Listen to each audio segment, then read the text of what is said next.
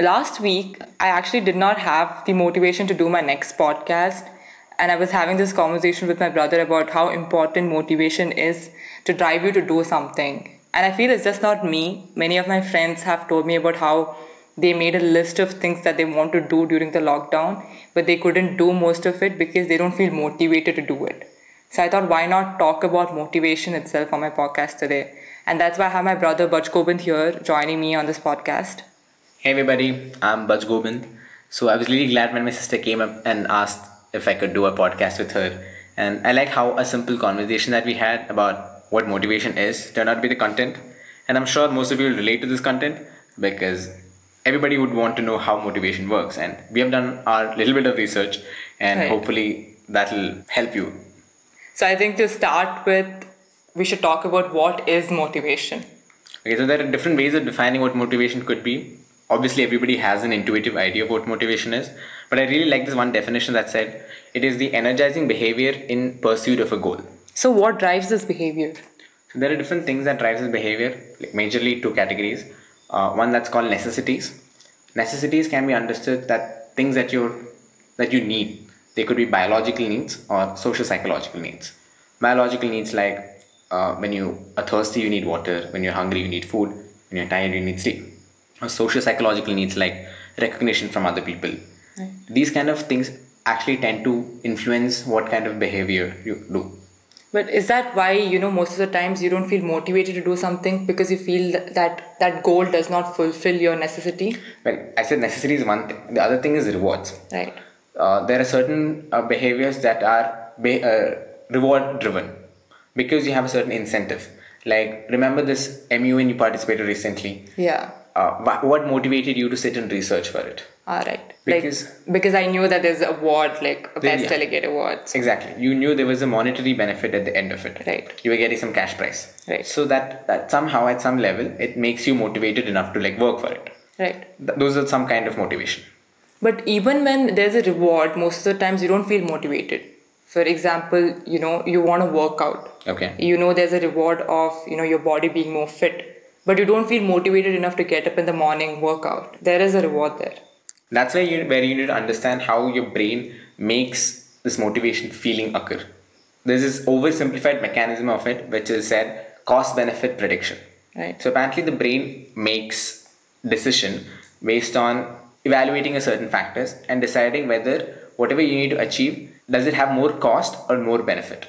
Right. That is what directs the magnitude of the motivation that you have. So in this case of waking up early, there is a cost involved of disrupting your sleep that causes discomfort. In such a case, there wouldn't be enough motivation to do the workout because of the cost involved in it. So is there any way that you can hack into this and say that your benefit has is more than the cost? You mean make do something that makes it feel like there are more benefits? Exactly. But th- this is not a voluntary uh, decision making that's happening. This is based on a bunch of factors.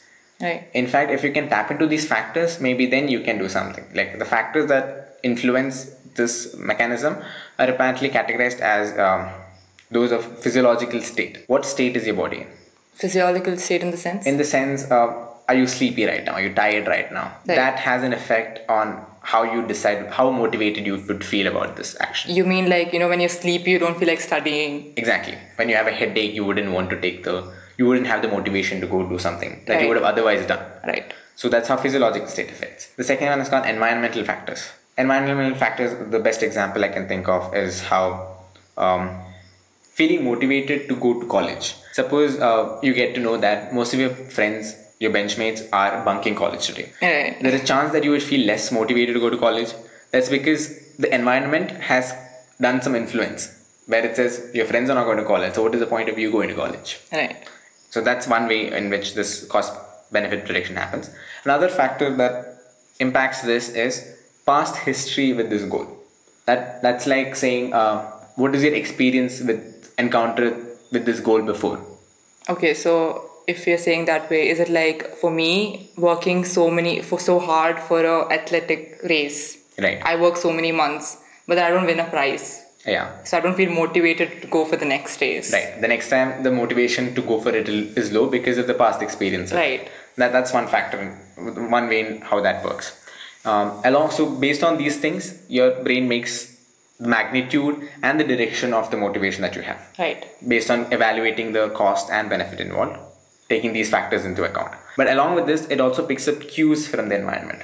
What do you mean like cues? certain cues like um, suppose there's a person who is doing the action of writing in his diary every day Okay. every night before going to sleep if he does it at the same time every day the time acts as a cue because just before going to sleep he's writing so the next time he automatically feels motivated to write at that time Right. because his brain has pick, associated that action that time with the action of writing diary Right. But so are you saying that you can use this cue as an hack?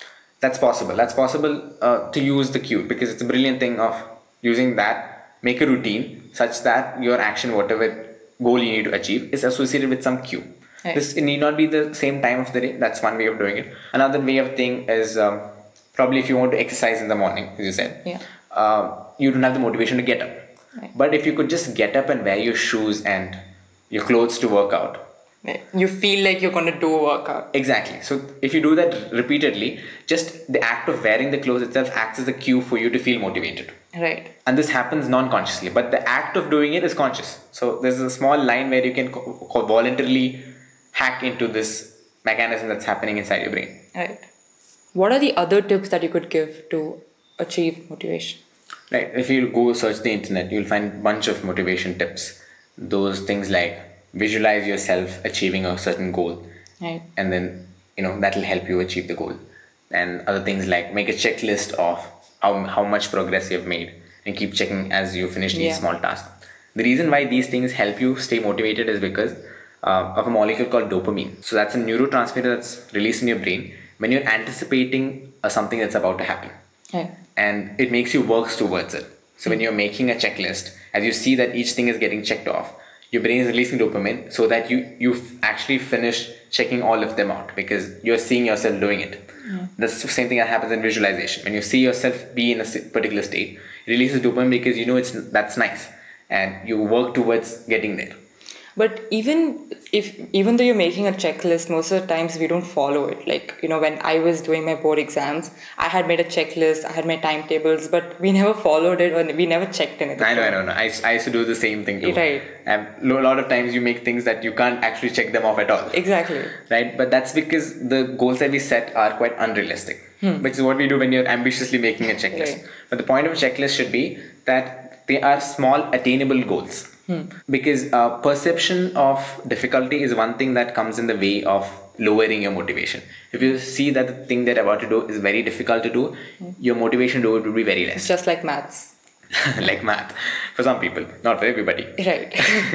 but if you're like trying to break that task into smaller pieces which is easier to do and are achievable they're not impossible things so small small things and then you make a checklist of those small things then it's easier to check them off and you will progress towards it in fact even keeping um, apps that will track your progress is a good idea because you will see that you've been doing quite well sometime and i can actually do better than this like those health apps that you have. health apps right where they say how many calories you burned how, how long you've exercised Right. things like that But you know, you think a reward actually helps. You know, having a reward, like you achieve something and you're like, okay, I'll reward myself for this. having a reward can fuel you the motivation Right. it, it need not be the sole thing for which it works but having a reward will fuel your motivation so that you're more motivated um, but the problem is this is many times it goes wrong you know how people like Cheat. cheat right remember how when you used to have these math problems and you had to study for maths you would say i would study math for so long and then um, play gta for some time Right. and then i see you playing gta thinking you've studied Right. later turns out you actually haven't studied at all you just skipped that whole part and went on to play the game Right. so if that, when that happens uh, the whole point of keeping the reward is lost Makes sense, yeah. but although I used to do things like that, right now I have started setting more achievable goals, I feel. And that has made me more productive. certainly like uh, another way of like setting these goals is to understand your goal properly Right. to make a list of what are the pros and cons of trying to achieve this goal what are the benefits that you will have and what other problems you will have by trying to achieve this goal having a clear idea of that can help you strategize in the way that you want it to work out Yeah, I think it's very important to understand why you're going through all of that this. also that also is very important because you should understand the whole purpose of trying to achieve this goal, right? Right. So to summarize, the things that we've understood, the tips that we can do in order to stay more motivated, is uh, to visualize yourself doing the achieving the goal that you have to achieve. That would obviously make you drive towards it. Another thing is to make checklist of the things that you need to do, and making sure they are small attainable goals. Then talking about your goals and how how much you have progressed with your peers, keeping a record of what's their progress. All these things would help you stay motivated try having pros and cons understand the pros and cons understand why you're doing all of this understand why you're doing that why do you want to achieve that goal that really helps and a last bit that i want to add is especially during this time at home you tend to move from your living room to your bedroom that it's the same place it's a uh, again dull and again routine it becomes yeah exactly it becomes a really dull routine so try re- rearranging your room try cleaning your desk that kind of creates a motivation for you because there's novelty in it so Right. that's like letting an environment influence your Right. This is something personally that I do. I try rearranging my room or I clean my desk. I went ahead and got haircut like to, to feel a fresh start. So try doing something like that to feel fresh, feel motivated. Perhaps perhaps there could be even more be- better better methods of you know coming up to stay more motivated Right. So I hope all of this has actually helped you guys understand how motivation works to some extent. like how we have understood like yeah. And I want to thank my brother for joining me on this podcast today. i'm thankful because i got an opportunity to know more about motivation than i previously knew Right. And I hope most of you who had that list in the beginning of lockdown, I hope that you guys start checking each one of it out and start, you know, feel motivated to start doing those or working towards that goal. Thank you for listening. Hope to come up with more episodes in the coming weeks. have and have a motivated week ahead Thank you guys for listening. Bye bye.